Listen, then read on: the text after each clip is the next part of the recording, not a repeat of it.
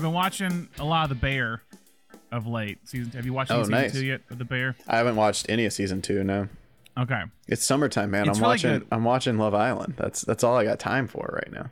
Oh, is that all you're watching? Yep. I gotta see when Below Deck starts back. Below Deck's my go-to, like uh, reality TV type thing. I mean, we're about to probably get a lot more Below Deck depending on how uh, the strike strikes happen.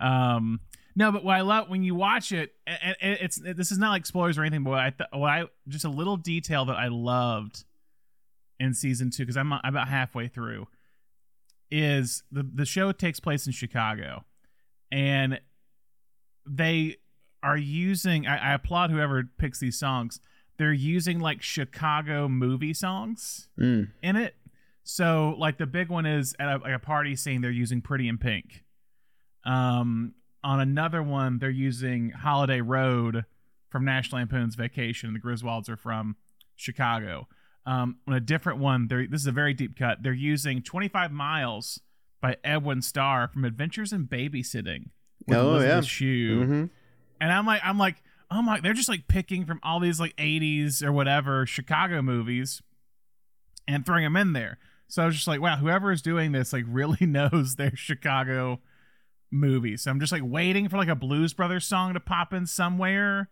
I don't know if I'm gonna get it, but I'm I'm holding out hope. is the thing. Um, so you've been watching Love Island. Have you been watching anything else besides that? Or just Uh, Righteous Love Gemstones and Love Island. That's about it. I need to I need to catch up on Righteous Gemstones. My parents are watching it right now. You're now. not watching and- this season. You know who who the villain is in this season, right? Um, who is Steve Zahn? Yeah. That's- that- that- yeah. So my mom called me up and she was like, "Hey, I just want you to know we've been watching Righteous Gemstones and Steve Zahn's in it this season." Steve Zahn's in it, and Lucas Haas plays his son, and he's he's really like funny. I, I uh, you know I I've I've always been I've always gone to bat for Lucas Haas, but like did not expect him to be funny or like hold his own with the rest of this crew. But there you go. One of my many shows to watch. I still need to watch season three of Ted Lasso. I've heard a lot of things, some good, some bad. Um, and so I need to do that. But I'm Brandon Sparks. And I'm Thomas Horton. And this is the Nation Podcast. First off, before we dive into this month's topic or this episode's topic, big announcement, Thomas. I mean, you know this. I haven't told. I mean, we haven't told this publicly. Oh yeah, we're hosts. We're we're we're co-hosting a late night screening at the Nuart Theater on Friday, August 11th. yep. We're going to be showing Brian De Palma's Phantom of the Paradise. The show starts at 10:30 p.m. Tickets are already on sale, so get them now. I will post links on our social and everything. But yeah, it's our first time doing a screening of some kind. Um, I'll do a little speech beforehand because I'll be there. Thomas is in Atlanta, unless he just randomly shows up that I don't know about. Um, but we'll be talking about Phantom of Paradise and Brian De Palma. And it's funny, I didn't realize till recent that Brian De Palma is one of our most covered directors on the show, which is somewhat shot. We've done three movies by him. We've done hmm. Blowout, Phantom of Paradise, and Body Double. So most covered director that we we haven't done a, a full month devoted. full to. month of. Yeah. Well, it's like him, him and Billy Wilder, and I think there might and him, Billy Wilder, maybe one more. But with Billy Wilder, we've done The Apartment, Sunset Boulevard, and Witness to the Prosecution. So Billy Wilder and Brian De Palma, they're up there. Um, but yeah, it's gonna be kind of a night of Phantom of Paradise and Swan and the works of, or the songs of Paul Williams. It's gonna be a wild, chaotic night. Um, we hope y'all can be there. If you can show up and support the Nation* podcast, that will kind of help us hopefully do more events like this in the future through Nuart or elsewhere. But Nuart's a really great theater, historic theater in Los Angeles, been around for almost 100 years. It just recently a new remodel. So come out if you can. Again, August 11th, Friday, August 11th at 10 10:30 p.m. If it's late, I know it's late night for you. For some people, it's a 90 minute movie. You're going to be out like around 12, 15 if I had to guess. I Um, guarantee you're you're not falling asleep during. You're not falling asleep in that Phantom movie. of the Paradise. No. So if you haven't seen it, come out and see it. It's a new 4K DCP of it, so it's a great kind of restoration of it. Um, it's gonna be a great night. So come if you can. Bring a friend, bring a foe. I don't know, um, but I, we hope to see you there.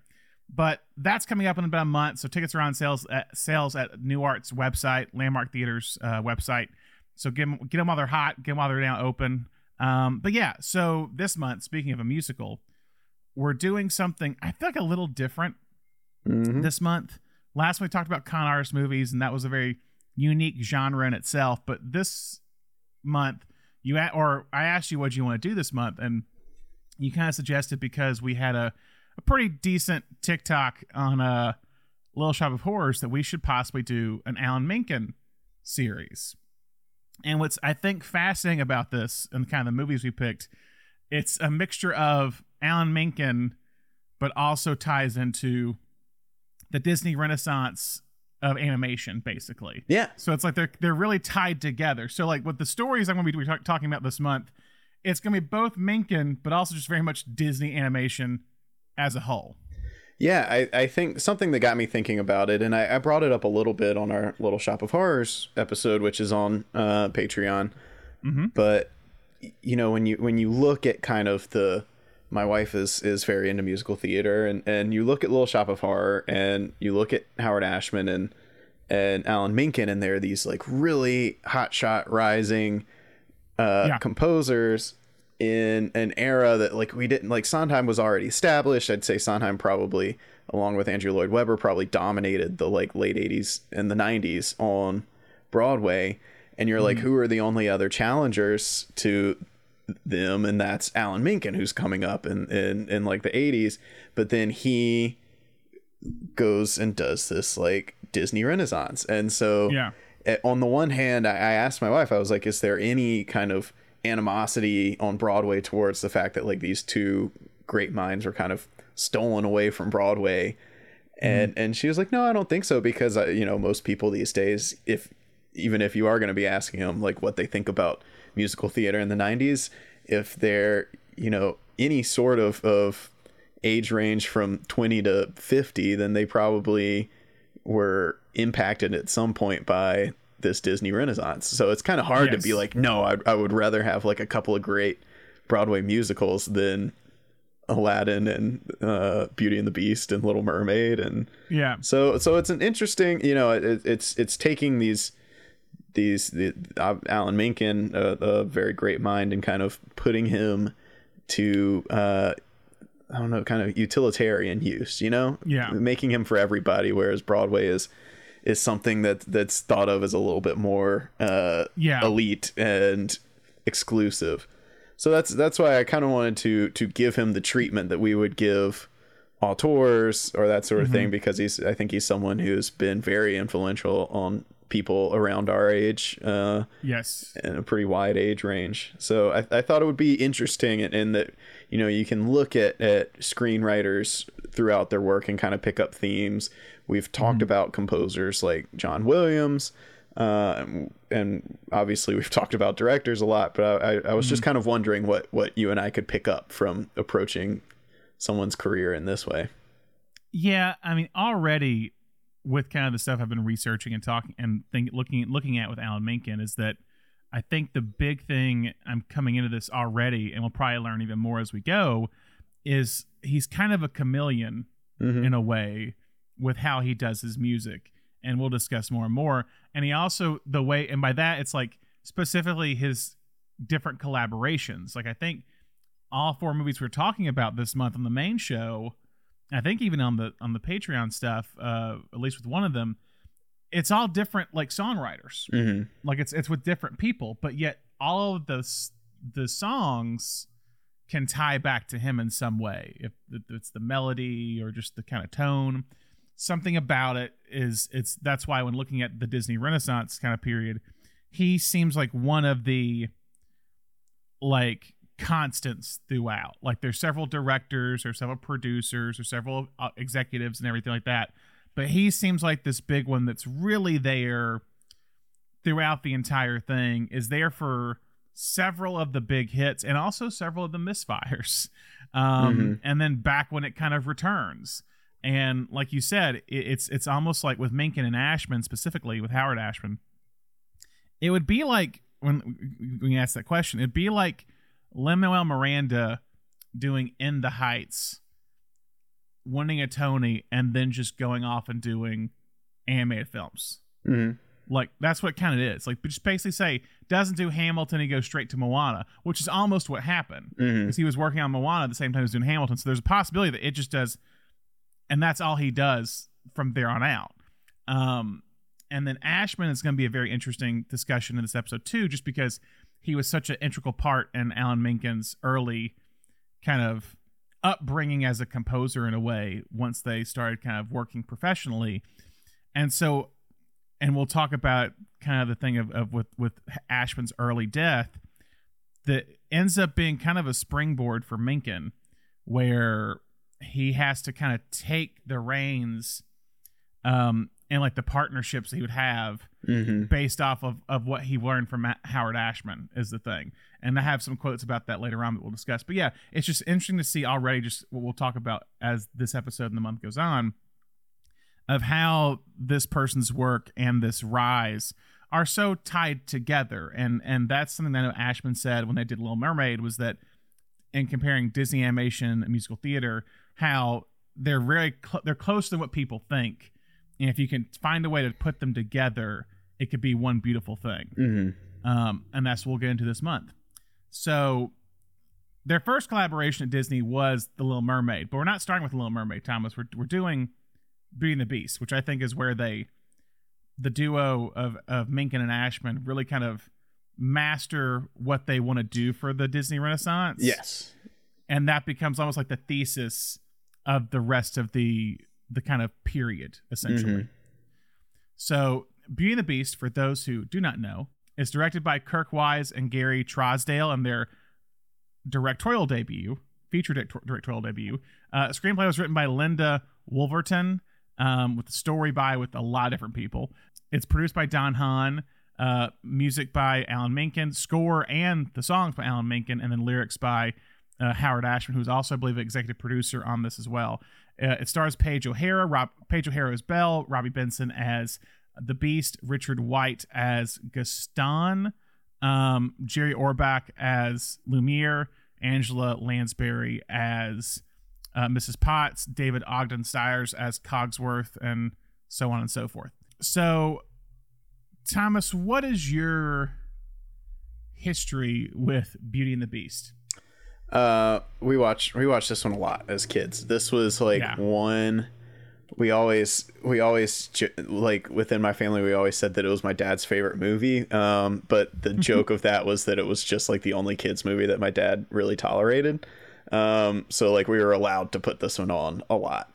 Uh, but we had it, you know, in the classic uh Disney VHS, the little white uh plastic cases and big fans yeah big fans of this Yeah. one big fans of belle's enchanted christmas with tim curry The, the mid the the mid curl the midquel I believe is what it is midquel like the the middle sequel. Yes. It's like yeah like it takes place within this movie because Yes, they're like oh yeah no it would be much more fun if they were still household objects and he's still a beast. yeah yeah yeah for thing. sure but but yeah this is one I, I i've continued to come back to as as i've gotten older and it's just the kind of the songwriting is so interesting i think the composing is really interesting i think it's Yeah. a huge step forward part part of the reason we kind of i i think we kind of lean towards this over little mermaid is as a composer i think the the score for this is so much more uh advanced than little mermaid as far as like a like a film Yeah. score goes Yeah. um and i i truly think it is the the best visual i mean there's some i think there's some more interesting mm-hmm. visually disney movies i personally love the like i love oliver and company and like the pencil sketchings that they do like the pencil Yeah. sketch backgrounds for oliver and company but as far as like the disney look i think this is the best looking movie of the disney res- renaissance I agree. I think because this is when you're seeing it, it's again, and we'll discuss more. It's like you're seeing the kind of combination of past, present, and future kind of all together. Mm. Is it's it's kind of all. It's the first time the big the big kind of show. I think the the, the I think the breathtaking shot. As we talk about shots in anime film, is the ballroom thing, and we'll talk about Yeah. that in favorite scenes. But like the way it combines traditional animation with computer generated imagery CGI or at least like kind of the 3D animation like Mhm. the Pixar would later use because because basically Pixar's CAPS which is their kind of software program they, they created is a big part of that sequence and it, it re- again talking about the thesis of the Disney Renaissance with Menken and Ashman kind of leading the way. As an animated on the animated front, this is also kind of the thesis with Mhm. how it creates depth within shots and the kind of vibrant, colorful world that I think while it's there in Little Mermaid, there's just something where it feels a little bit stronger here and forward, if that makes sense. Yeah, I think there's a stronger. I, I, I think it's funny sometimes when you see a, a and, I'm, and I'm not pretending to be an expert in animation in any way, but I do think it's funny when you see an animated film with people sometimes, and like the credits will show up and it'll they'll have like a credited director of photography. People will be like, well, "Why do you need a DP? There's like no camera," and it's like, yeah, but you gotta you gotta think like there's a camera, and Yeah. and I think uh and, and i'm sure this is partially the directors and partially the animators but like the camera in this movie is so dynamic i i just Yeah. just Yeah. today pulled up like a you know this is one i could have done this episode without revisiting it all but i i, I pulled Yeah. up some scenes today and just the the opening little town sequence the way the camera Mm-hmm. moves is incredible Yeah, and that's like so with that one too. There's a a movie called, and I wonder if they pulled this from this. I think it's a movie called "Love Me Tonight." It's this 1930s musical film, and it starts with the morning in a town and people opening the windows and singing this big song, and I was like, "Oh, that's Beauty and the Beast." so like, it's like it's already like inherently cinematic in your first scene, and I think that's where we'll talk about more with Ashman and Menken. They bring into it is that musical theater quality where like we talk about Little Shop how, how you have the Little Shop of Horrors prologue, Mhm. but then you have the Skid Row. yes And essentially, what's so unique about this is that this is kind of the Skid Row. absolutely yeah This is the Skid Row song. here's our setting and here's our main character and here's, Here's what our our main main character. character. wants like boom Yes. that is yeah it's it's it's skid row 100% and then that that reprise of it becomes an I Want song in the process. It's like Mhm. not as strong as say Part of Your World with Little Mermaid, but it becomes this kind of small I Want song of like I want adventure in the Great Wide somewhere, whatever it is, Great Wide somewhere. Um, there's got to be something more here, essentially. Like that's all there. Um, but we'll dive into that with favorite scenes. We could keep going. I just I lost myself there. But yeah, so my history too, similar thing. Watched it a lot growing up. Uh, it was a big favorite. It's people are always surprised when I I because I always loved Peter Pan growing up. Yeah Peter Pan was always like a childhood favorite. Same. It was a re- it was a redheaded kid. It was I I I related. um, and but Beauty and the Beast is always like my second favorite, if not my number one.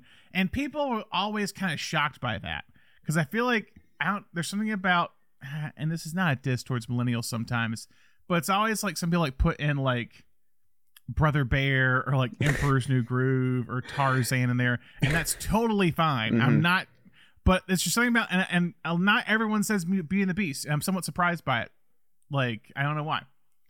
Phil Collins is great. I'm not dissing on Phil Collins, but like that was when, and we'll talk about as the as the the month goes on. That's when they kind of lost sight of that musical musicality, that musical aspect that Ashman and Menken bring to it, hmm and went more like pop vocals right yeah is the thing.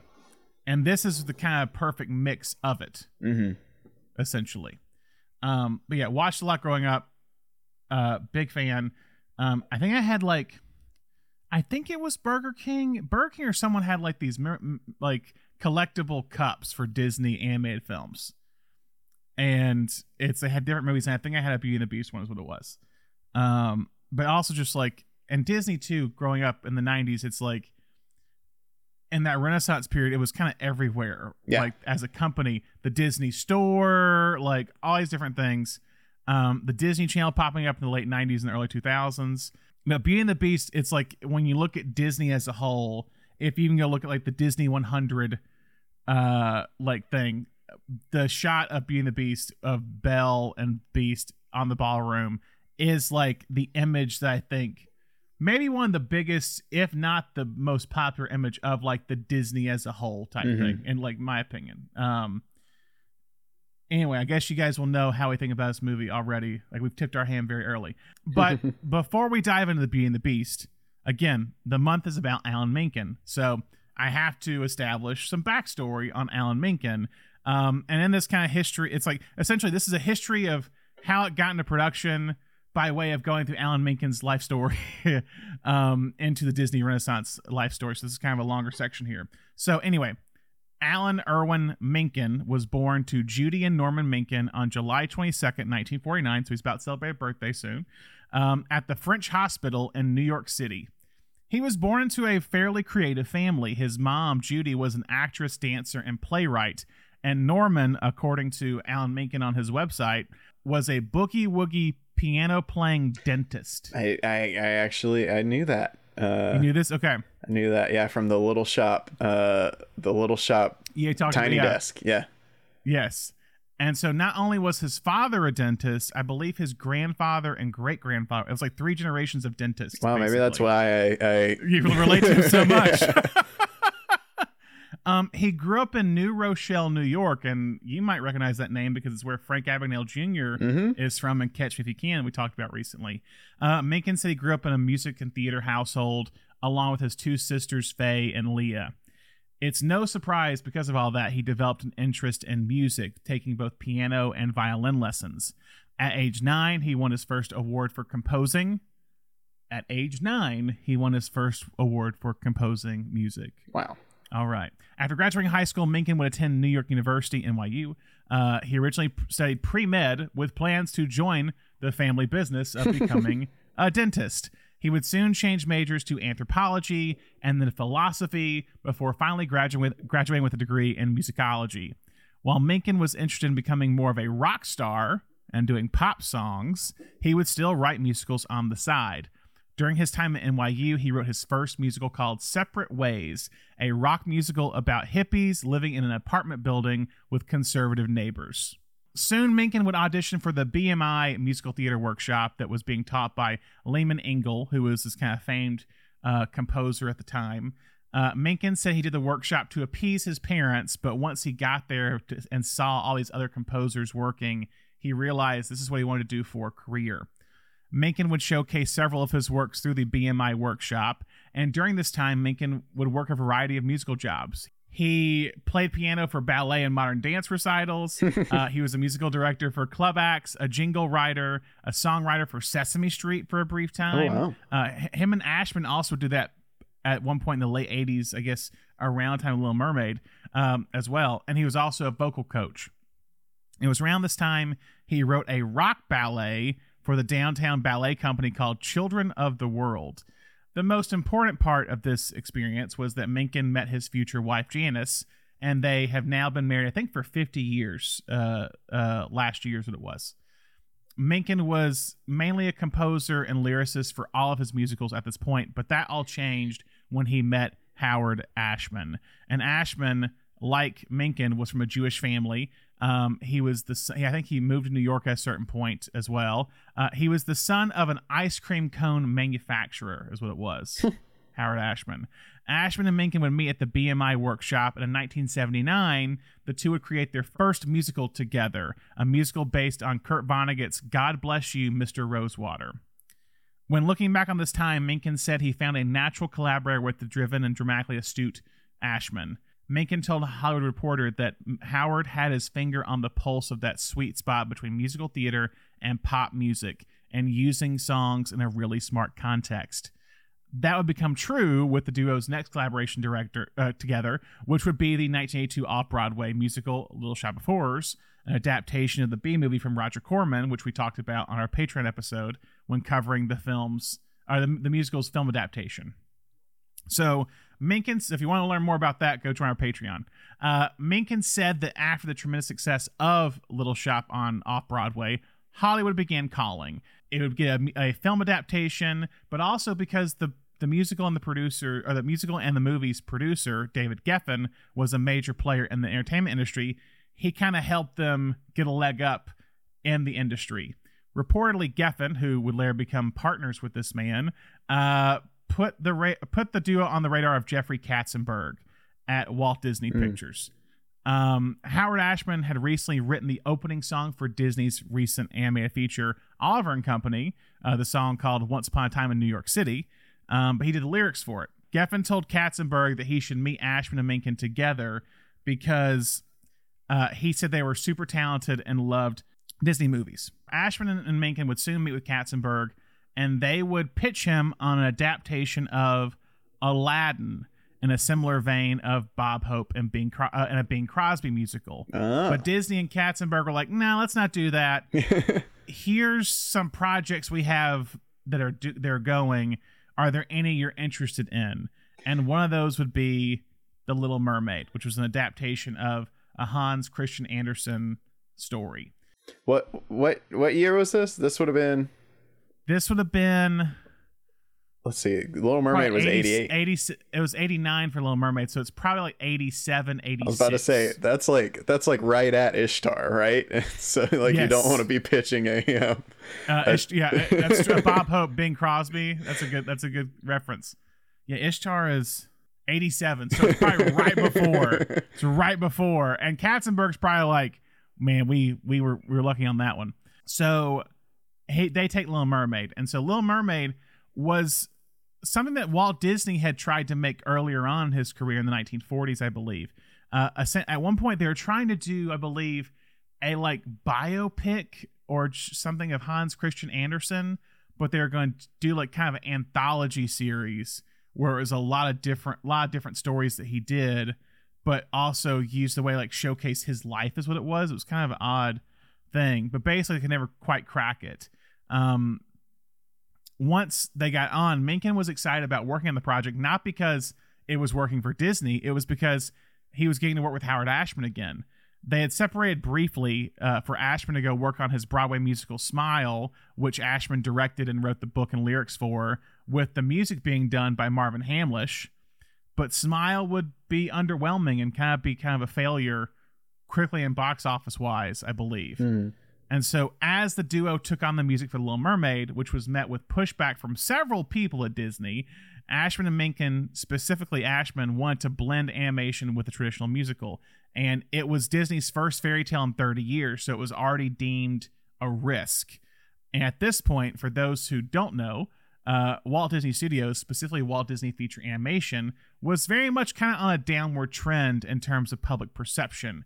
It was uh, seen as the kiddie kind of movies, essentially. Oliver and company kind of lifted them up, but after Walt's death, the company kind of was living in a shadow the entire entire time, always asking, "What would Walt do?" Which prevented them from being innovative, which was something that Walt always kind of stood for. Um, after a hostile takeover in the mid 1980s, putting Michael Eisner and Frank Wells in charge of the company, ousting Walt's son-in-law Ron Miller from the from the company, uh, Eisner would bring in his right-hand man from Paramount Pictures, Jeffrey Katzenberg, who would run the feature film division. Uh, Katzenberg, being very focused on stars, always focused more on live action at first, but was soon became much more involved in the animation division, as you'll see as we keep going. Uh, the animators of Disney felt like they were the ugly stepchildren of the company after Eisner moved them out of the original Disney animation building in Burbank to a warehouse in Glendale. They had several box office failures with box with Black Cauldron and several others.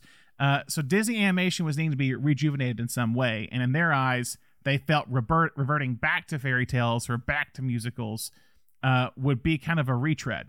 But Ashman and Menken were not looking to do that; they were looking to expand the form essentially uh, when they came onto the songs menken would eventually score the little mermaid something he had never done before for a movie and andy hill disney's manager of music production at the time said the studio did not trust menken to score the film.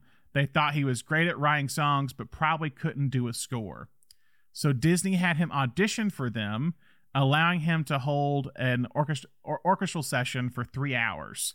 And they ha- I had him write a piece of music for action or romance type scenes and they're wanting to try him get him to match the tone of what they thought the Little Mermaid should be.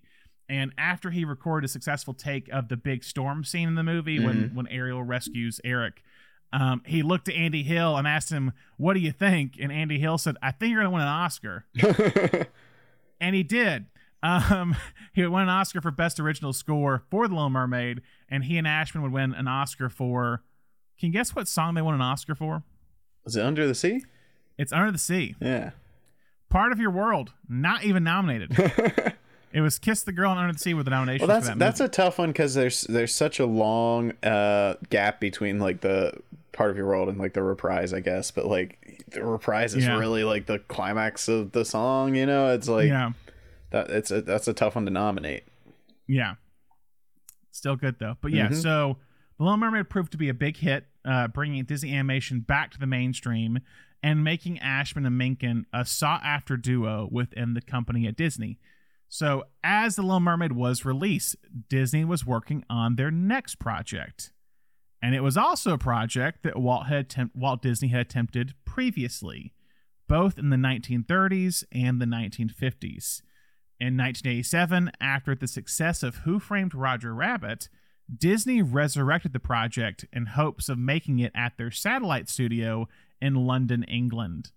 Uh, Richard Williams, who directed the animated sequences of Roger Rabbit, was offered the role of director for this movie, but he declined it in order to work on his passion project of The Thief and the Cobbler. He recommended another London animator, Richard Purdom, to direct the project.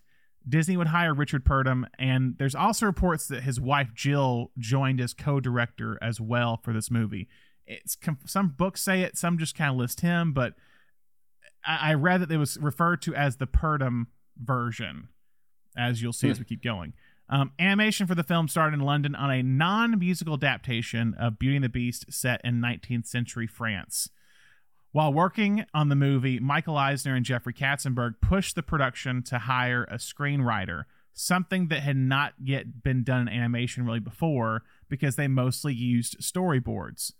Similar to the musical stuff from the previous film, there was a lot of pushback from animators about bringing in a screenwriter to kind of shepherd their work in some way. And they brought in Linda Woolverton. And Woolverton had been working for Disney for several years, but in their animated TV series department and she was growing tired of it. She asked her agent to put her up for animated feature jobs, and her agent said she wasn't ready for it yet.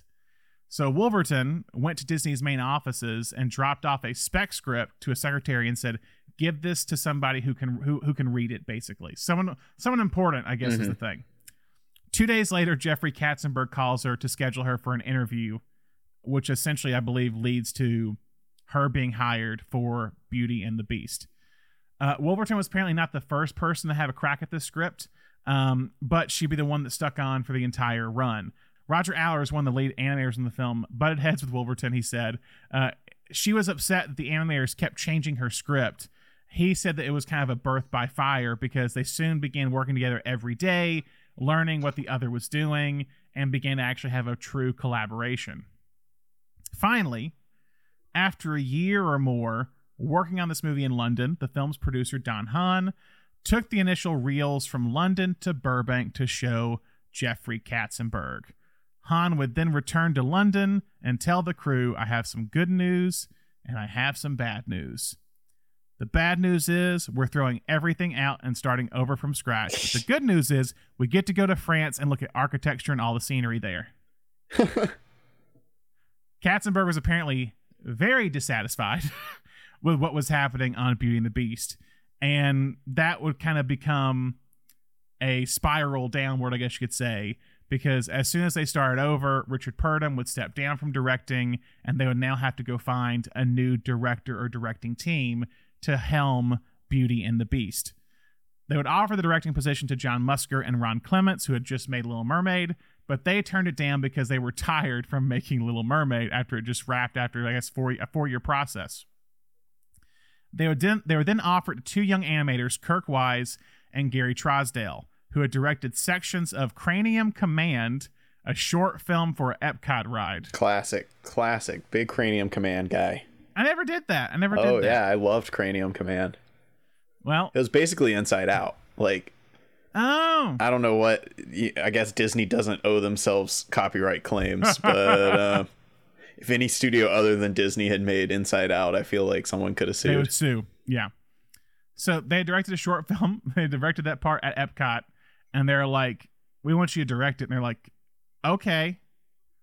Kind of like shocked. They're like, us and they always say like yeah it was almost like you're in the kitchen getting a snack and someone turns the light on you're like oh god and like trying to hide like that's kind of what it was for us when we were offered to direct it um katzenberg would then asked would, would then ask howard ashman and alan menken to come on board and turn this non-musical into a musical in hopes of capturing the same magic of The Little Mermaid. Ashman was currently working on his passion project, Aladdin, the movie they had brought originally to Disney, um, but he was also kind of greatly sick with AIDS at the time. Um, he had had it while making Little Mermaid, but kept it kind of secret, and he only told a few close people after Little Mermaid happened. Um, but he reluctantly agreed to join the struggling production of Beauty and the Beast, and Alan Menken would do the same. So Ashman and Menken would then write most of the music at a residence inn in Fishkill, New York, close to Ashman's New York City home. Here, Ashman and Menken were joined by Kirk Wise and Gary Trousdale, Don Hahn, and Linda Woolverton to retool the entire script of Beauty and the Beast. And now they're having to craft this large-scale animated musical in just two years instead of the original four that they initially had. and because of this, um, because of the rest of the happens in this movie, I'm gonna save that for onset life. But that's basically where we're at. They have to create this big musical in half the time they usually would have. So that makes that that leads us to favorite scenes. So Thomas, what's some of your favorite scenes in this movie? I mean, we already, you know, we already hit upon it, but but I think we we talked in our Little Shop of Horrors episode about how good uh, the Skid Row scene is at dropping you into the movie. It gives you absolutely everything you need to know. And the little town is the exact same way. It's it's a great song. It's visually stunning to kind of watch this town come alive and watch mm-hmm. it. You know, it's it's it's not choreographed. Uh, you know, it's not some big choreographed song and dance number, but it is choreographed in a way. It, it moves like like a choreographed scene. You know, you've got this the way that Belle kind yeah. of weaves in and out of of the the morning bustle. Um, I I love the the shot when she kind of walks across the the wagon and it mm-hmm. pops up on the other side and like knocks that guy's teeth out. Um, you know, it's it's all kind of a play. Like you like you said, I I didn't know that there was a specific movie, but it does feel like kind of a cartoonish play on the yeah. way that a, a, real movie musical would go in that scene. Um, and then you know it gives you Belle, it gives you a great intro to her. You know, but you've read it six times, or, yeah. or you know, I'll take this book. Um, and, you know, the the song is about how how weird she is, but then obvi- very obviously the bookseller like loves her. She's obviously someone who's very kind and and ple- yes. pleasant to be around. Then you get that great kind of foreshadowing of the later song and of basically the plot of the movie with mm-hmm. with her going through the book. Then you get Gaston introduced. It's like everything. Boom, boom, boom, boom, boom. It's yeah. it is you know, it is entirely uh yes, it is it is all this it, it is an information dump, but in a in a song. And so we forgive it. yeah, it's funny can you bring that up cuz cuz Ashman said that you can get away with putting exposition in a song. Yeah. Versus putting it in dialogue. Here's Belle. Here's the town. Here's Gaston. Here's what people think about Gaston. Here's what people think about Belle. Here's what Gaston wants. Here's what Belle wants. Here's what's going to happen yeah. in this whole movie. we get the prologue with the beast, and we get his whole want and needs essentially, and then you get this whole song with her, of her kind of whole wants and needs essentially. Yeah, yeah. and like and you said, you've viewed. you've already got with Little Shop, you've got the kind of the Little Shop prologue uh, about the yeah, aliens and, and whatnot. So it's like he's you got a song that's like here's what happened, here's here's catching you up to this point, and then this song that's like here here's where we are now, here's the players you need to know, yeah, here's what everybody wants. That's yeah, that's a good point. I mean, I mean that's what a prologue is. But it's just like, hey, here's what you missed, and here's where we're at. Yeah. Um, and they do they do it in Little Shop, and I guess they do it. Little Mermaid. Does it start with Under the Sea? Is that the? No, it's the song that like the sisters are doing. Yes, um, yes, the sister song. Yeah. Sorry, I'm.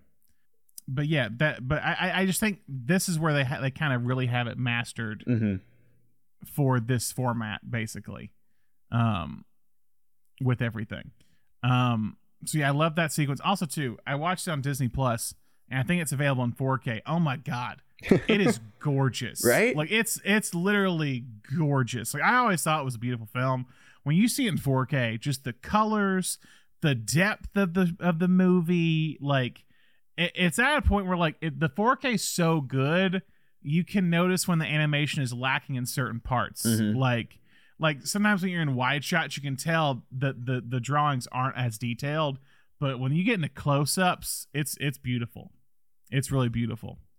Um, but yeah, I, I love the whole. Again, we, we have the like the Belle sequence, and I like the whole sequence after when like when Gaston tries to propose to her, he just has the audacity to create a whole wedding before actually asking if she wants to get married.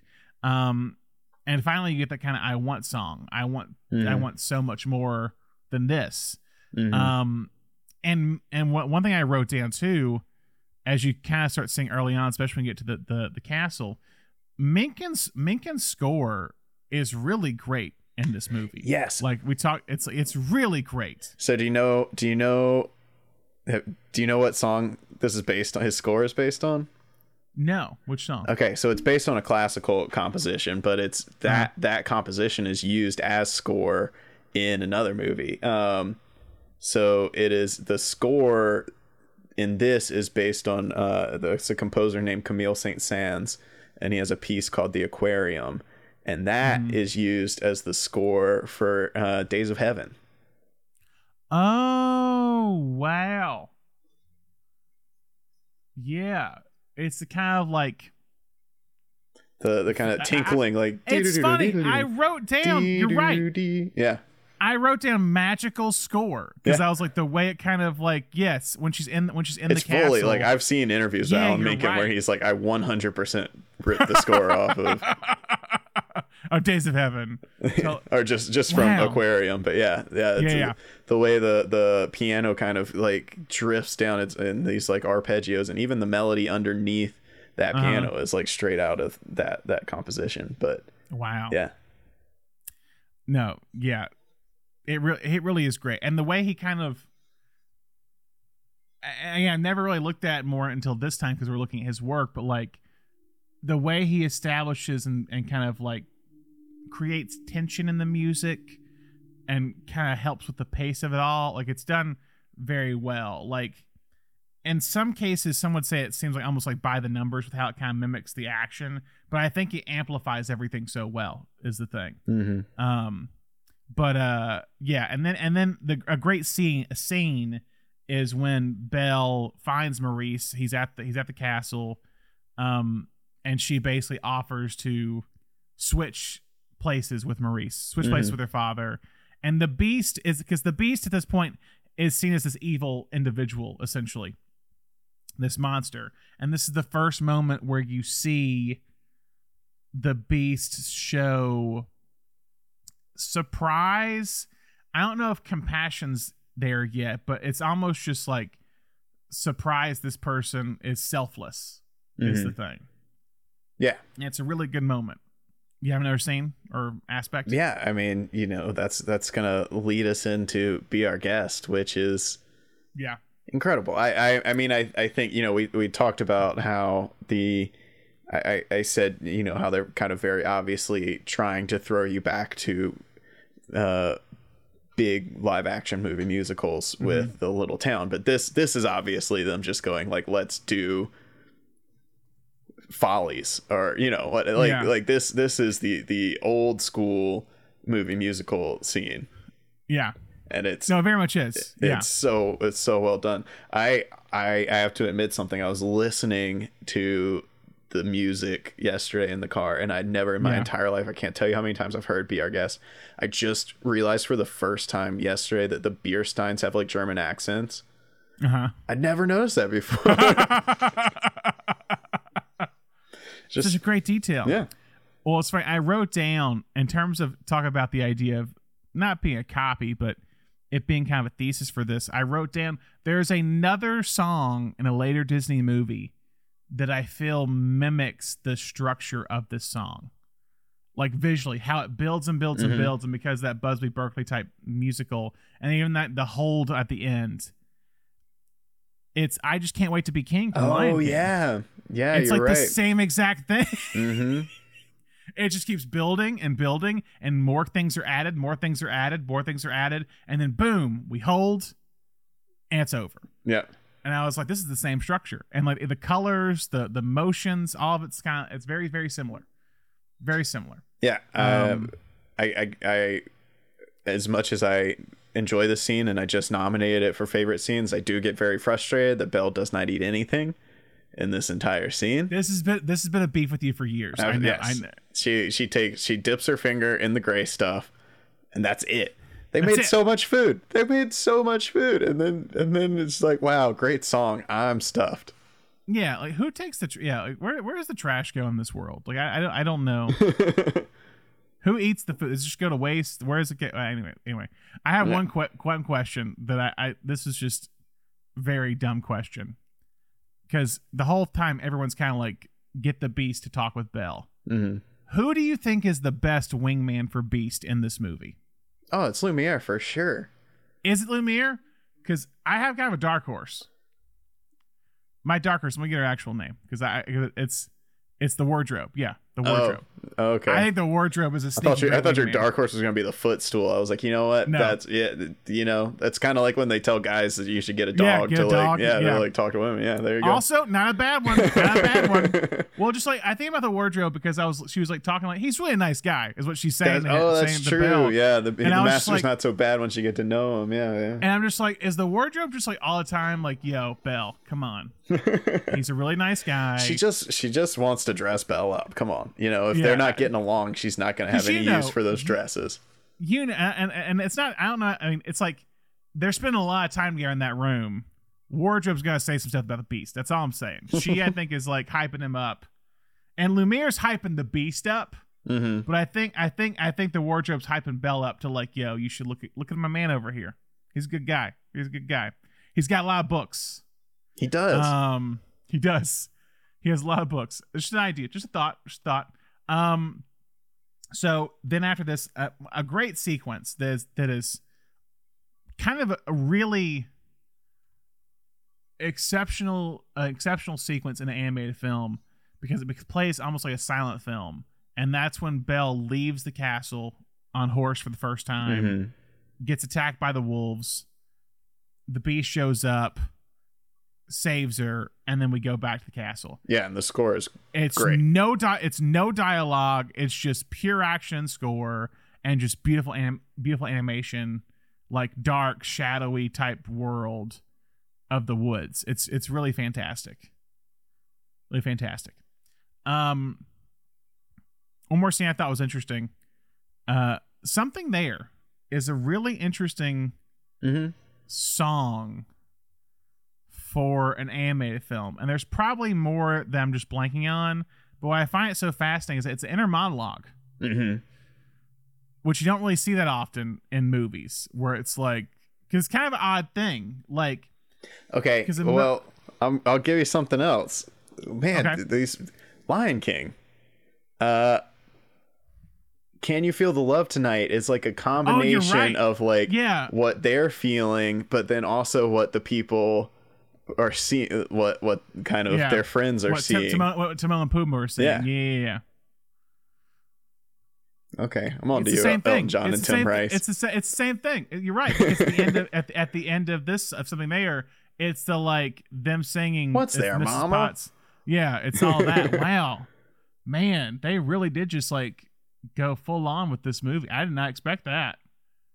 But yeah, shout out something there. I really like that song, and you know, you bring it back to that theme that was introduced in Little Town, which I think is great. Uh, melodically, you know, the exact same line, and then Yeah. also we get our only Robby Benson uh, vocals, Okay, yes. which I mean, I- he's great. I guess. Well, I'll I'll save some of that layer in film facts because there, there's a reason for some of this. I will say this though, with something there, it was the last song added to Oh, the movie. It was because initially they had the "Human Again" song, Yes, mhm. where um where the objects kind of sing about I can't wait to be human again. I'll do this, this, this, this. Um, and it was a big sequence, and they cut it because they felt like it messed with the timeline of the story, Mhm. and they're like, we need something else here, and that's when they added in something there. um to it all hmm to have that kind of like oh let's put so like human again was never actually animated i don't think initially. I think they animated it later for a re-release. Um so this was the last song they put in the movie is what it was. But yeah, it's a really sweet song. It really kind of it's a, it's a good like little like it's a good again a, a good representation of like falling in love essentially is that these characters are like i don't know something's kind of there man. They're just like both just like i don't know i don't know. It's like he was kind of a dick before. Now he's kind of not. I don't know. Um he, he show me books all this stuff. Um but yeah and then it leads into the the dancing in the ballroom hmm which is just a breathtaking sequence.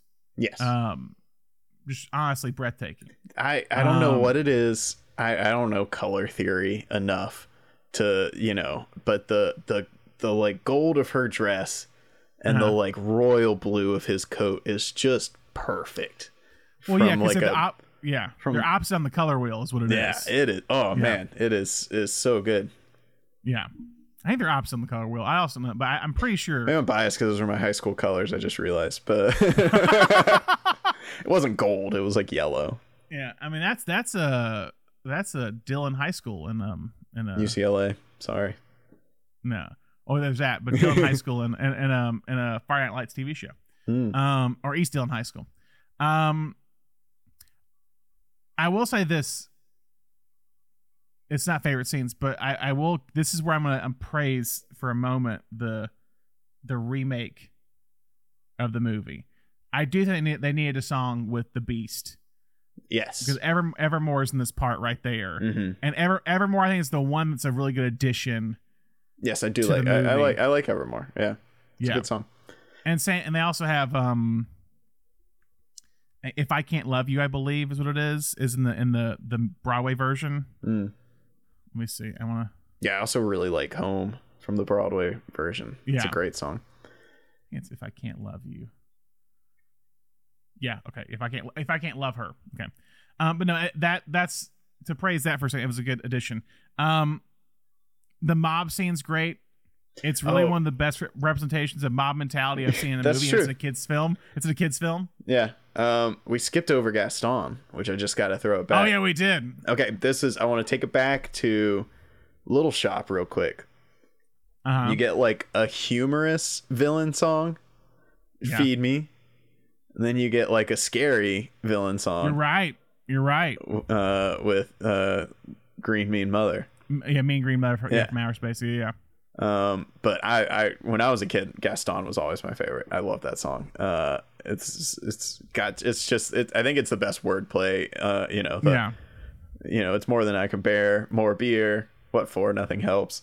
Um, It's clever. I It's use, very clever I use song. antlers in all of my decorating. You know, it's, it's all, it's all great. And then, and then the reprise of that is so much fun. It's, you know, yes. no one uh, plots like Gaston, takes cheap shots like Gaston. It's, it's all, it's all great. Gaston's And Le, and and LeFou's LeFou's fun. And, Yeah. and like that's the thing. LeFou's fun in the, in the sequence. Gaston's a great villain. You know, he's he's one of those those the I I there I read an article one time Stephen King wrote about the Harry Potter franchise when he was talking about like Voldemort versus Umbridge and he said, you know, that you either have a have to have a mm. villain who knows that they are 100% evil and has a like loves being evil or you have to have a villain who thinks that they are 100% in the right. And Gaston is like, yeah, I'm doing the right thing. Like I'm I'm the most popular guy here. I'm gonna save this town and I'm gonna get the girl. Like Yep. I'm doing it. Everybody loves me. Everybody supports me in this. I mean, it really is kind of the the like just it flips what would be in a regular movie. Mm. where like the big strong guy is the big kind of hulking hero who saves the girl saves the girl saves the town but it's that in an evil way Mm-hmm. and a, in a dumb way too he's he's kind of a dumb character but that's the thing is that if you've learned anything in the past few years um if like if you are loud enough and you can hit the emotions of a of a group of people you can prompt a lot of action very quickly Mm-hmm. and that's what happens here because you know we all kind of like you you're different than all of us so like we aspire to be you so we will listen to you. It's wild. This is a kids movie, honestly. Like, so when, when you think about it, like it's it's it's I, I, I, it's a it's a song that has weirdly gained more relevance and and importance or something as the decades have gone on. Mhm. Because like some people kind of read, and this is kind of a scene here too that you could. Some people had read into and asked Menken about this at one point. Do they think Ashman was writing about like the AIDS epidemic at this point in time in the Beauty and the Beast? And mob mentality is kind of the big one. Was that kind of a, a allegory for America's view of AIDS?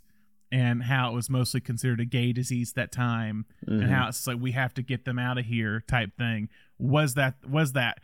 Menken says he doesn't believe Ashman would do that, like purposefully. Um, he said he was never that overt, but it could always slip in there in some way.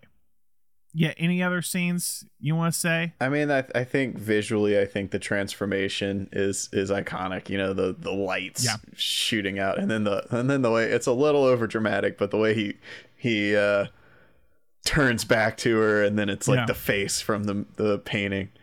Bill, Yeah. it's me. Um, but I do I the the fight on the roof is Yeah. so well done with the rain and the gargoyles and the lightning. It's yeah, it, it's it's masterful animation. now it's it's always kind of hard to kind of put yourself in the context of the time of when something came out because now this feels very like typical with the animation of this all the and the rain and the and the lightning and but it really is not much has really been done before this movie in this way that looked this good is the thing and it really is incredible um, I have I have I have one or two questions I will say. Mhm. Um, but how old do you think Chip is? By a point like this, When like, when he turns back into a human, um, when he turns back, it's like he like is he like the kid in Near Dark where he's just like actually like fifty years old or something? Um, that's a 'cause I good don't know how long it's been. I don't know how long it's been.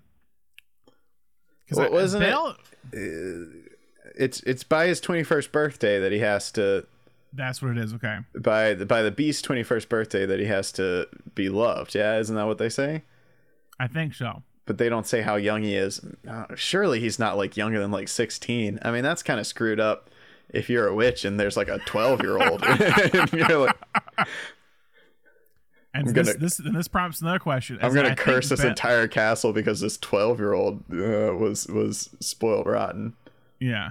And I think Belle, so there's reports, I'm trying to go to the age, I didn't look into this, but there's reports that Belle is as young as 17 or as old as early 20s. Well, Lumiere says 10 years we've been rusting, right? Oh, you're right. So he was 11.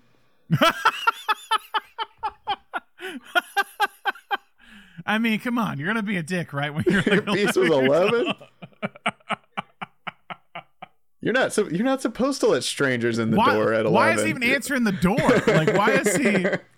If he's if he's full of all these like butlers and stuff, why is he the one person answering the door Yeah. here? Well, he does like he, I think that uh, well, I guess it probably assumes is that someone else answers it and he sends her away. Is probably Yeah. what it is. Yeah. He is eleven though. Come on, I'm, like- I'm a little questionable of that of that enchantress. of that witch. Yeah. I really don't like that enchantress. I think she's kind of in the wrong here. Yeah. Um, but yeah, I was just like, how old is like? 11 year old that's- doesn't want to doesn't want a rose. What's an 11 year old going to do with a rose? So then that just that makes me like almost think of like this is a big scenario where like the guy's grown up and his like best friend is Chip and he's like a young kid. Or like sees, Chip was a baby, you know, and it turned it just turned like all the babies into uh, mugs. My question has always been like all the other all those other like little Yeah, coffee mugs are favorite? children. Why is Chip the favorite? Yeah. Yeah. why is Chip the favorite? That's a lot of kids? children. Anyway, enough about that. Um, those are just my questions. Um, all right, so moving on to onset life here with this movie. So, as I said, we ended it with them starting to write music for this movie. The first song that Menken and Ashman wrote was Belle, was the thing. Um, that's when he talked about kind of establishing exposition through song and not through dialogue. Uh, one of the biggest kind of issues, however, was there was a big push and pull about who the lead character of the story was. They said Ashman said he was kind of he kind of had the big breakthrough that the lead character is someone who has the biggest change internally and possibly even externally throughout the course of the film, which in turn makes it the beast. Um, they also said kind of the, the big kind of stuff they changed throughout the script. They add new characters in, in the form of enchanted household items to add warmth and comedy to a gloomy story. I think that was somewhat present in the 1940s version of Beauty and the Beast, the French version by Jean Cocteau. Um, they also added a real villain in the form of Gaston, which I think is also kind of a mix of what was in Jean Cocteau or, or in the 1940s Beauty and the Beast, the French Mhm. version. One big thing that Ashman suggested was they he suggested casting the movie in New York instead of Los Angeles. Now this is something they kind of did in Little Mermaid as well, where Ashman and Menken wanted to cast, or Ashman I think more so, wanted to cast the movie like it was a Broadway show and not a movie. So Mhm. they would get New York Broadway trained actors to be in it. And Robby Benson, who plays the Beast, says it felt like a Broadway show. Paige O'Hara, who played Belle, said they auditioned over 500 actresses for Belle, and probably about the same for every character in the movie. Here are the three names that were considered for the Beast before Robby Benson was cast in the role Laurence Fishburne, Val Kilmer, and Mandy Patinkin. Oh wow. If you cast Mandy Patinkin, you would have had a song. You would have had a big song, Yes. I think. Yeah, for Um, sure.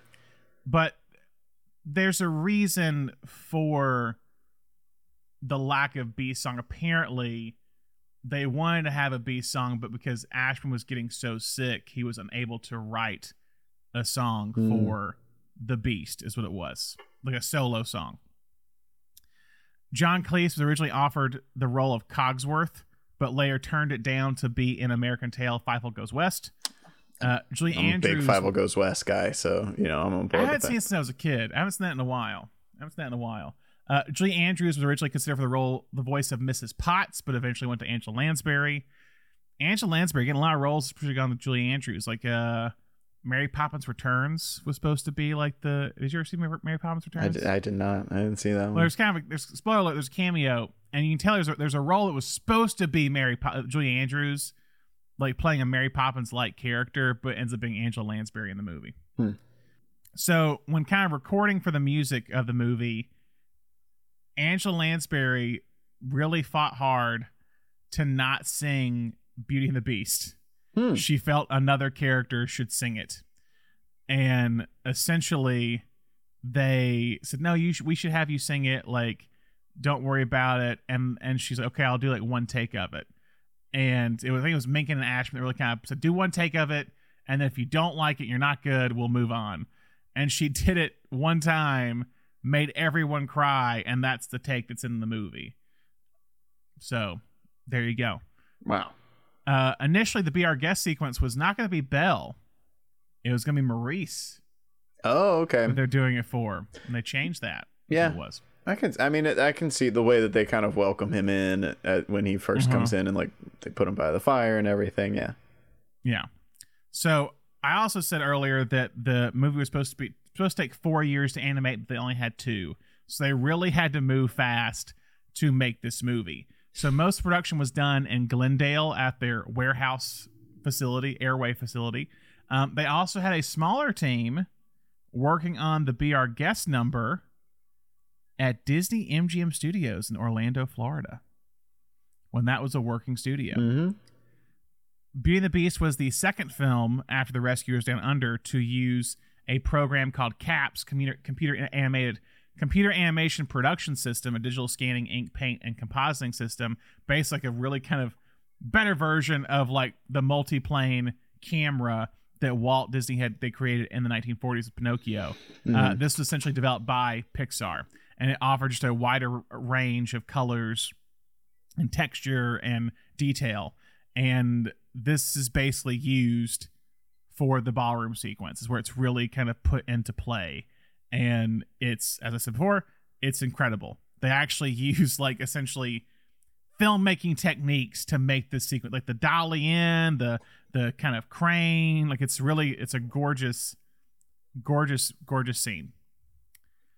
Now there is one part in this movie that I noticed when watching it, and I was like, "That's from something else." There's one scene in this movie that is a scene from a previous film, and they reused it here. Can you guess what scene and what movie it's from? Like a like a like an animation cell. An anime. a- well, an, no, I just sell like an animation, like kind of movement. I will say. Hmm. Because Disney was known for this, and this was Yeah, kind of yeah, I know in, that- I in know the they seven, in the seventies. Yeah, I they know they reused like reused some of the- Aristocats yeah. and stuff. Um, but no, I don't know what. It's the final dance sequence at when they're all human again. It's from Sleeping Beauty when Princess Aurora and Princess Philip are dancing at the Oh, okay, when they're And her dress is changing co- colors. hmm It's the same sequence. And Tr- Trousdale, one of the directors, said it was done because they were nearing production, and it was the easiest way to get that sequence done was just a copy from Sleeping Beauty. Yeah, yeah. I was just thinking when you were talking about it, like breaking it down from four years to two years. I was like, can you imagine if they had Twitter when this was going on? It was like, oh, these animators are overworked and underpaid. Surprise, Sleeping people! It's night. been happening all since, All throughout since the creation of film. basically basically um so the the sad part of all this I guess leading leading into aftermath um before the movie was officially finished howard ashman would pass away due to the complications he had with aids hmm uh, ashman died at the age of 40 years old is what it was and it was eight months before the film was released in theaters. He did see a work print of the movie and was aware that this was on the this, this would be a, a big thing. Hmm and so disney made a very interesting and kind of ballsy decision. Something that i think they just did right recently with Cannes that didn't work out for them Yes. when they played indiana jones 5 they made the decision to show beauty and the beast a unfinished version of beauty and the beast a work in progress version that was only 70% done with storyboards and pencil tests being used in replacement of the other 30%. So kind of the whole ending is just like sketches. And they were like, we're going to show this in the New York Film Festival a few months before it's supposed to come out. And people are like, they're insane. this is not going to work. And the film ended up being heralded as a triumph in its form, receiving a 10 minute long standing ovation at the New York Film Festival, a place that's kind of considered pretentious and snobbish. hmm And it's this massive thing. It would later be would later be shown also out of competition after its release in America and at Cannes Film Festival in 1992. It was a critical and box office sensation. Ebert gave it four. Roger Ebert gave it four out of four stars, saying Beauty and the Beast reaches back to an older and healthier Hollywood tradition in which the best writers, musicians, and filmmakers are gathered for a project on the assumption that a family audience deserves great entertainment too. He later gave the IMAX release also four stars. He he was very. I think he actually saw it at New York Film Festival, and he was like blown away by it essentially. And I think Siskel was as well. Um, he also gave it four stars, saying it's one of the most entertaining films for both adults and kids. And they both, Siskel and Ebert, both predicted it was a legitimate contender for Best Picture of the Year. And that's when it made more history. After grossing over, I guess, $400 million at the box office, it would then gain multiple Oscar nominations. They would gain a total of six Oscar nominations for one for Best Sound, three for Best Song, one for Best Original Score, and then one for Best Picture, making it the first film to first animated film to do so Mhm. at the Academy Awards. Uh, and especially within the the the top and the five model. Now it's in the ten model, so you kind of see a few movies sneak in there all the time. It was very new at that point. It also received four Golden Globe nominations and actually one for Best Motion Picture Musical Comedy. Uh, it would lose the Oscars to Silence of the Lambs. So it happens. Uh, it- that year was it was Silence of the Lambs, Beauty and the Beast, Bugsy, JFK, and The Prince of Tides. Uh, in the best director category, Thelma and Louise and Boyz n the Hood. So not a bad Wow. year. Not a bad year. Yeah. The the Fisher King also that year. City Slickers also that year. Oh man. Um, Cape Fear Wow. also that year. Barton Fink also that year. Um, Oh, man. big big big year uh, for 1991. So it would it would it would be the first to do so. Uh, it is now seen as one of the again greatest animated films of all time. Uh, it would become a part of the Disney brand or become a part of the big Dis- the, the Disney imagery of and storyline of the Disney Renaissance. Um, but I will say this is that Ashman was a big part of creating this Disney Renaissance. And some people would say he was if you had to pick one person who was like responsible for this Disney Renaissance, many people would say Howard Ashman, even though he only worked on two kind of three films the Aladdin, which we'll talk about next week. Um, but Menken like really had to like he was his collaborator. He came into this with him. So he's at a very interesting point after Ashman dies after this um after after the after this movie was released. He wins two Oscars at, at that year at the Academy Awards, one for best original score and one for best song for Being the Beast with Howard Ashman. But uh Menken said when talking about this time, he said, For me, part of it was I was in the upward trajectory and I was young and ambitious and wanted to have a career. At the same time, I wanted to protect the integrity of Howard's and my work, so I just stepped into the role that Howard had filled. I became, with all my collaborations, a much more dominant collaborator. It's something I had seeded when I was working with Howard, but you just have to go on. So basically, moving forward in the rest of the movies we talk about, he kind of takes the mantle of the partnership that he had with Howard, takes what Howard was doing as the more dominant force in the creative aspect of it, Mhm. and he becomes more of that in the collaboration he does with Tim Rice, which we'll talk about next week with Aladdin, Stephen Schwartz with Hunchback of Notre Dame, and I think Glenn Slater with Tangled. Um, so yeah, so what worked about Beauty and the Beast, Thomas?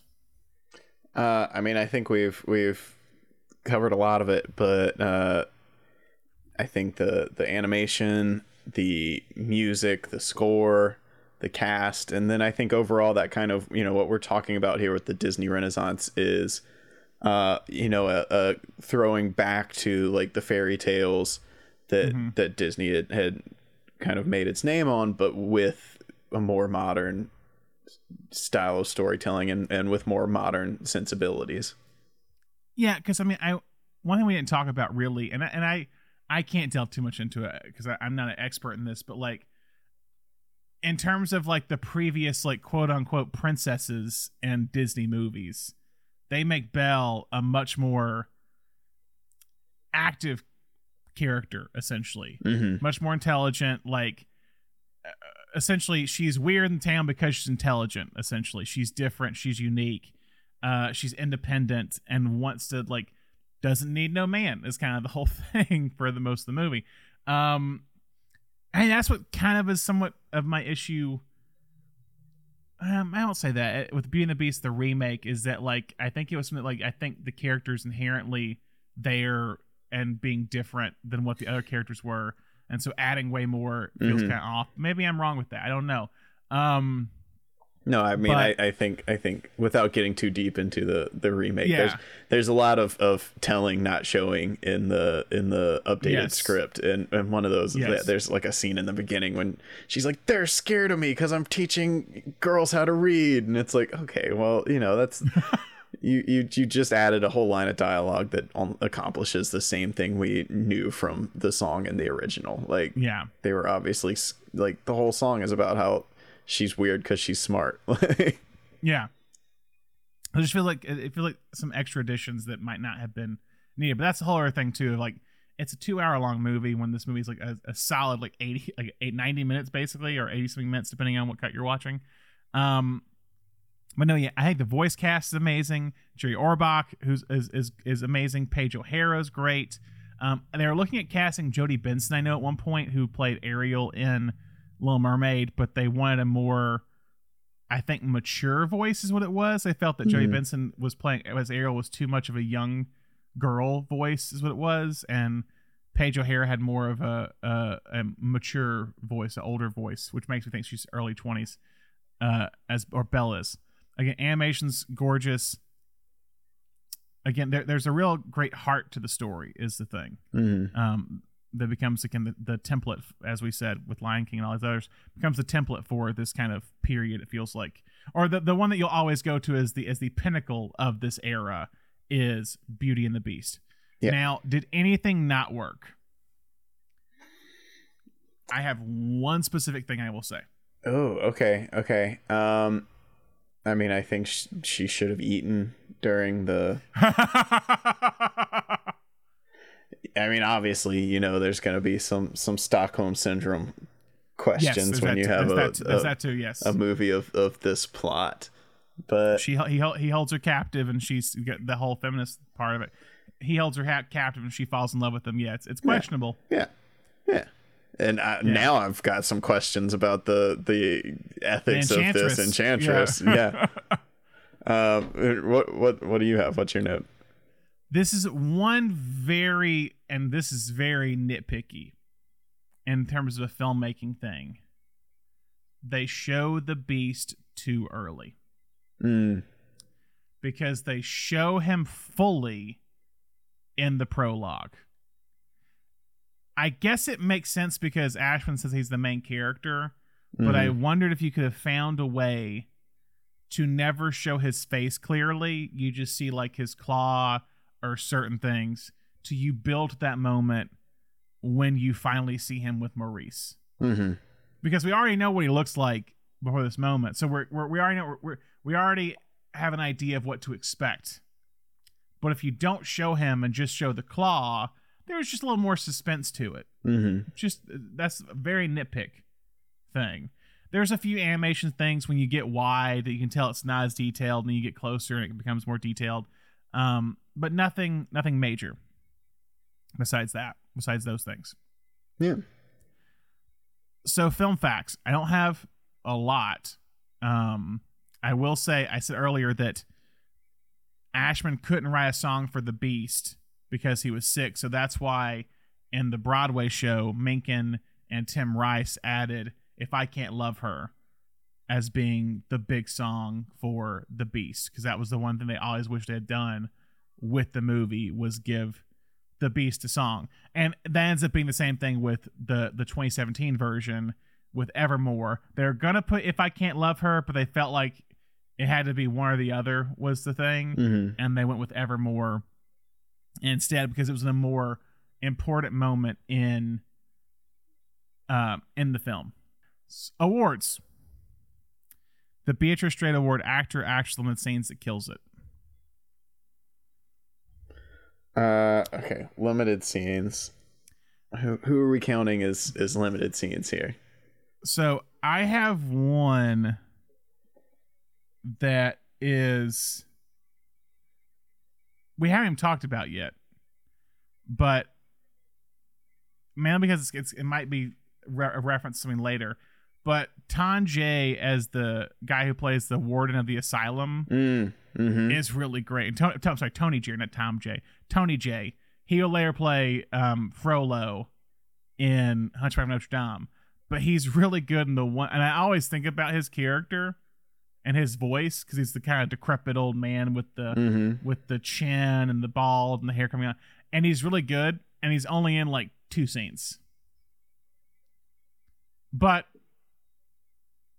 I could listen to other arguments.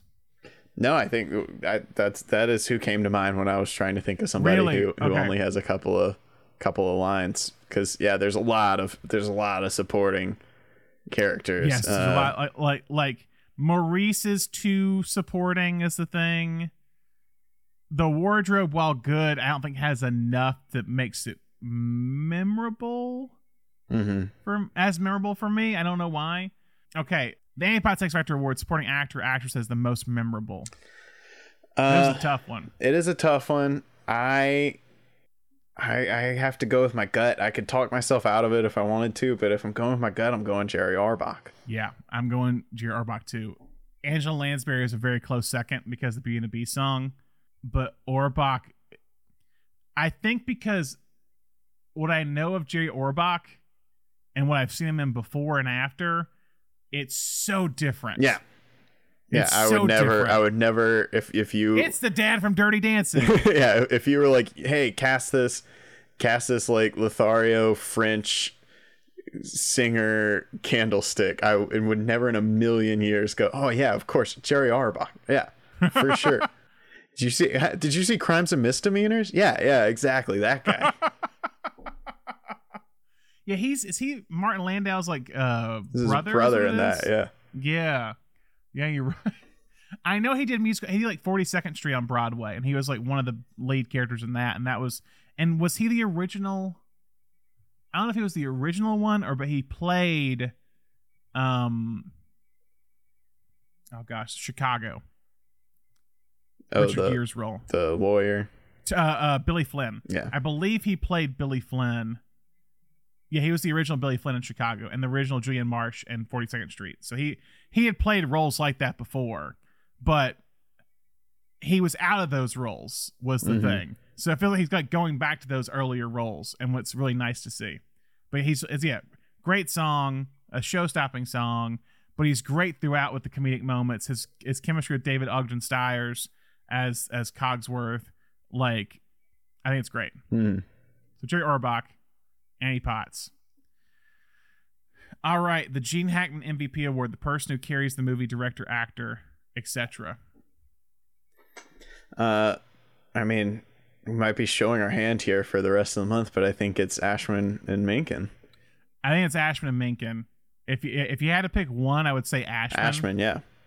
because I think it's just he's such a tour de force and like what he's doing at this time, being sick with a or being ill with AIDS, and he's still putting out possibly.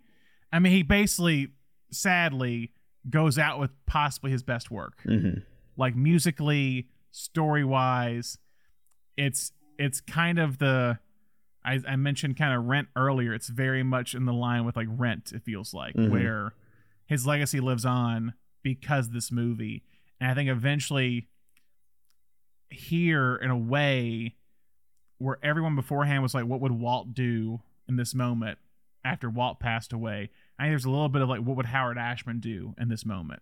Because everyone always said that knew him and worked with him and said he was the closest they ever saw to Walt Disney. And that's a big undertaking for his partner Alan Menken to come up when uh, to come up with afterwards and continue working in that in that kind of playground basically in that in that sandbox. Hmm is he has to kind of take up the mantle and kind of continue his collaborators work. And so in turn you need and with the scoring aspect of this too is like you need both of them. It's kind of the great combination of music and lyrics. And while there are other great movies after this and we'll discuss several of them i think it was at their peak when it was these two together in this movie. Hmm is the thing. Yeah. For sure. all right. Final questions i asked you if we if we cast this movie in the original kind of time period that Disney was thinking about, it's like 30s or 40s. I will say 40s or whatever. Who would you cast in this movie? Okay, hear me out. Okay. What if for Belle, you had Joan Fontaine, and then for the Beast, you had Laurence Olivier? Okay. Can Joan Fontaine sing? No, I don't know. I don't know. Just there are there are moments in this movie where I'm like, is this Rebecca? Uh, you know, the like, don't go in the West Wing. Don't go to the West Wing. Yeah. Um, no, I don't know. It's it's tough to know who can sing in the in, the, in this true. period. Um, Gene Well, let's be Tierney. honest. In, I- in, I, think in the in the four in the 40s they just redub they dub her is Yeah, that's basically true. the thing. I think Gene Tierney could sing. Yes, I think Uh-huh. I think Gene Tierney could be could be uh Belle.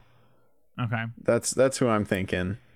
And then for Beast, Well, I'll, I'll, one suggestion. yeah. What about Judy Garland here? How old is Judy Garland at the? Uh, At this point in time, yeah, I was thinking early 40s, but this is early 40s. She is going to be 19 or 20. okay. Yeah, we could go Judy Garland. Judy Garland. Okay. Why not? Yeah. Uh, Beast, I have no idea who could sing at this point. Um, Well, he doesn't sing a song, so that's you're fine. true. That's true. he has a little bit of something there. We can do that. Anyone can do out my paw. Um, uh, William Holden. okay, when did he do? Is it Golden Boy? He he'd be he'd be at a good age. When did he do Golden Golden Boy's thirty? Yeah, yeah, yeah. Golden Boy's thirty nine, and that was when he was twenty two or twenty one. I think he So can be yeah. he can kind of yeah. bridge that line between like scary and charming. You know, I agree. I feel like some of those guys in that era were like a little too scary, and some of those guys in that era Yeah. were like a little too charming. But um, Yeah, no, I, I think those are those are both perfect. Um, I'm trying to think who could be the some of the other ones. Oh yeah, who's Um, who's our? I mean, I, I feel like obviously like Maurice Chevalier is is Lum- Lumiere. Yeah.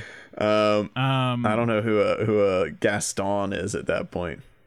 he he might be too old, and I know he is, but a young version of him, Clark Gable would have killed this role. Like, I've seen Clark Gable be a villain in like early movies Mhm. before he got big and be was a star. He was a good villain. He would have been good here. Yeah, Um, I'd buy it. There's a movie called Night Nurse where with him and Barbara Stanwyck, he's really. He's like a you find out he's like this guy who's like poisoning the his stepchildren to like get the money or something. Some of a spoiler alert, I guess. but he's po- you find out he's poisoning his stepchildren basically. Um, really sick, like like demented guy in that. I think he'd be a good Gaston. Um, like David Ogden or Cogsworth, is that like W.C. Fields, like Frank Morgan, Frank Morgan from Wizard of Oz to go with the Wizard of Oz Oh, connection? Yeah, Frank Frank Morgan would be good. Who would be the Angela? Who would be Mrs. Potts? Billie Burke would probably be the one for for Mrs. Potts. We're just going to all Wizard of Oz cast. Is what it is. Billie Burke who's Glenn, Glenn the Good Witch. Um. All right. Uh. Next question. Does this film fit? With, wait, this is a little different. Um. Our genre is Alan Menken. I guess what genres does this movie fit within is maybe the better question. yeah. I mean, it's it's a it's a fairy tale. It's a children's a children's animated fairy tale. I feel like is a Mm-hmm. is a genre of its own. But then I, I think the interesting thing, especially in that in this Disney Renaissance, is when you start to get these other kind of subgenres mixed in. And I think this one especially, I, I just said Rebecca, but like this is this is a gothic romance. This is Disney's Yeah. Disney's Yeah, gothic version romance. Gothic romance. Uh probably as, uh, as much as they've ever done one. Um Yeah.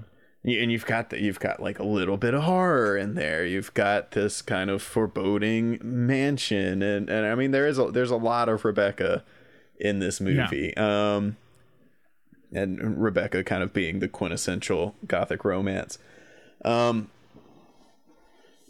i mean beyond that uh i think kind of those are those are the big the big two it is it is you know a It- romance out and out Yeah. Is this because you mentioned this at one point? Is it like getting out of your small town movie as well? Is that is that something? You know, that's a good question. How far is this castle from that I, town? an- another question I had was like, do they already know about the castle? Like, is this like an Edward Scissorhands bit where they know it's there but they don't go there?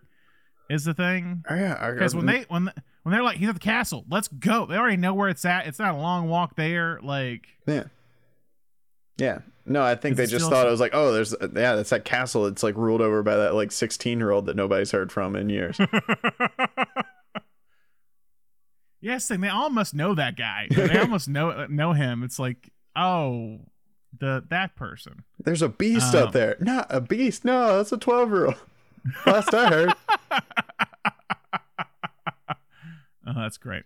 Um, and then how does this film fit within the works of Alan Menken? I mean, it's it's it's it's hard. It, it's I don't want to say we're starting with the with the top, The best but- one, yeah. but I do think you know we, we haven't you know formally covered it, but but we've as as we said we've done an episode on Little Shop. We all obviously know Little Mermaid, um, but yeah, I think as, as far as kind of the formality of his work, and I think as as obviously won an Oscar for Little Mermaid, it, it is a, it is a good score. But but Yeah. this is where his work kind of starts to feel epic. I think here, and, and where I think he is equally matching himself as far as a songwriter, a, a collaborator on on musical songwriting, as well as Mm-hmm. just straight up film score, which is a completely different beast. Um, Yeah. and so yeah this movie is this movie is music throughout and and it never I, I don't think there's a weak link here so you know unfortunately as we've been saying with kind of him losing a collaborator in ashman i, I think the the question as as this rest of the series goes on is like does he top this and we're, we're we'll have to see I think it's gonna. I think it's gonna get larger in scale Mm-hmm. with certain things. Well, and I think this this might be the perfect example of like you know because because we're not talking about an auteur here. We're talking about someone who is handling you know a, a very important per- portion of these movies, but one portion of these movies, the the music, the songwriting, and and you know obviously he has to collaborate with the screenwriters and and all of this in order to tell the mm-hmm. story, but. I think we will come to find examples of something where his work is still really shining, even though other people may have dropped the ball at certain points on on their part. Uh, Yeah. But I think this is the one within his career where it's like every single person was was just on it. Yeah, and it feels like because all the pressure too. It's it's kind of crazy to think how well they did with the cut down the two years, like almost thrown together. Ashman's sickness, directors changing, conflict with the animator and writer, and yet they all kind of gather together in the in the in the the last hours to make something magical. Mm-hmm. So yeah. So that's it for Beauty and the Beast, but we have several episodes coming up about Alan Menken. So we're gonna do Hunchback of Notre Dame later in the month. We're gonna do Tangled later in the month, but next week we're talking about a movie where Menken's coming out, coming out, coming out to do after his collaborators passed away. His collaborator's passion project, and also the project with Disney Animation that legitimizes it, I think, as a Hollywood player with casting of a big movie star with Robin Williams, and that that is Aladdin. So stay tuned for Aladdin next week.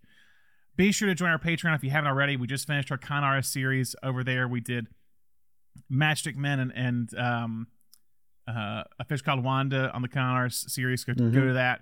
We're going to be doing Newsies on Patreon this month and one more, I believe. Um, so stay tuned for that. There's the $1, $5, $10. Please join if you can. Uh, your money goes to help us continue to create this show, and you'll get exclusive content either in newsletter form or podcast form. So do that if you can. We truly appreciate it. But that's all we have for in this episode. If you have any questions for us, feel free to contact us at Podcast at gmail.com. Send us your questions, comments, kind words. Just t- tell us things you love about the show. I don't know. Also, if you're a new listener or a fan of the show and for some reason you haven't subscribed to us yet, be sure to do so so you can stay up to date on all of our new episodes. You can subscribe to our show on Apple Podcasts, Spotify, Google Podcasts, and Stitcher. I think they're about to do away with Stitcher, by the way. So I got to Yes. check that out. Yeah, I just got an email yeah. the other day. R.I.P. yeah, weird. So, Apple Podcast, Spotify, Google Podcast, or wherever your podcasts. And if you haven't already, be sure to write us a review on your preferred podcast platform. Guys, there's there's just one podcast in town that's got it all down, and its name is C C I N C I N E. I was like, where are you going with this? And then I realized I've been having to spell it out with people lately too. I've, I've, I've There you go. Yeah, that's why. yeah. Uh, but yeah, Um, we'd lo- love to hear from you. So give us a review. Let us know what you think. Yep. And also, again, be sure to, if you're in the LA area, in Los Angeles area, be sure to get your tickets to Phantom of Paradise on August 11th, uh, Friday, August 11th at 7 or 10:30 p.m. Uh, check it out. We hope to see you there. But also follow us on Facebook, Twitter, Instagram, Letterboxd, TikTok, all those social media platforms. Tom, as always, thank you for joining me, Thank you for having me. and thank you all for listening. We hope you listen to more episodes soon. Bye.